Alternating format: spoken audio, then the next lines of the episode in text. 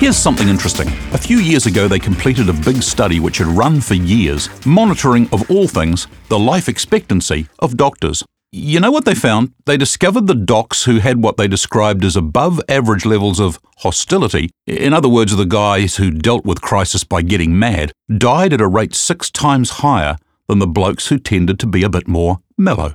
Makes you think, doesn't it? About the same time I first read that, I came across the writings of a psychologist who'd just finished a 35 year career helping to straighten out anxious people. He made an interesting remark. He said, I've been able to help all manner of people get a better view of life, but he said there's one group that remains stubbornly resistant to improvement in their mental health. What group of people is that? Well, said the psychologist, it's those people who blame their lot in life on someone else. People like that, he said, just stay stuck. They don't get better. In fact, they're often sick and disabled by their misery. There's a passage in the Bible which says bitterness is like a root which goes down deep into the earth and tends to poison the whole garden. The advice from the good book and the psychologist, and that study of the angry doctors, it goes like this Deal with your stuff before your stuff deals to you.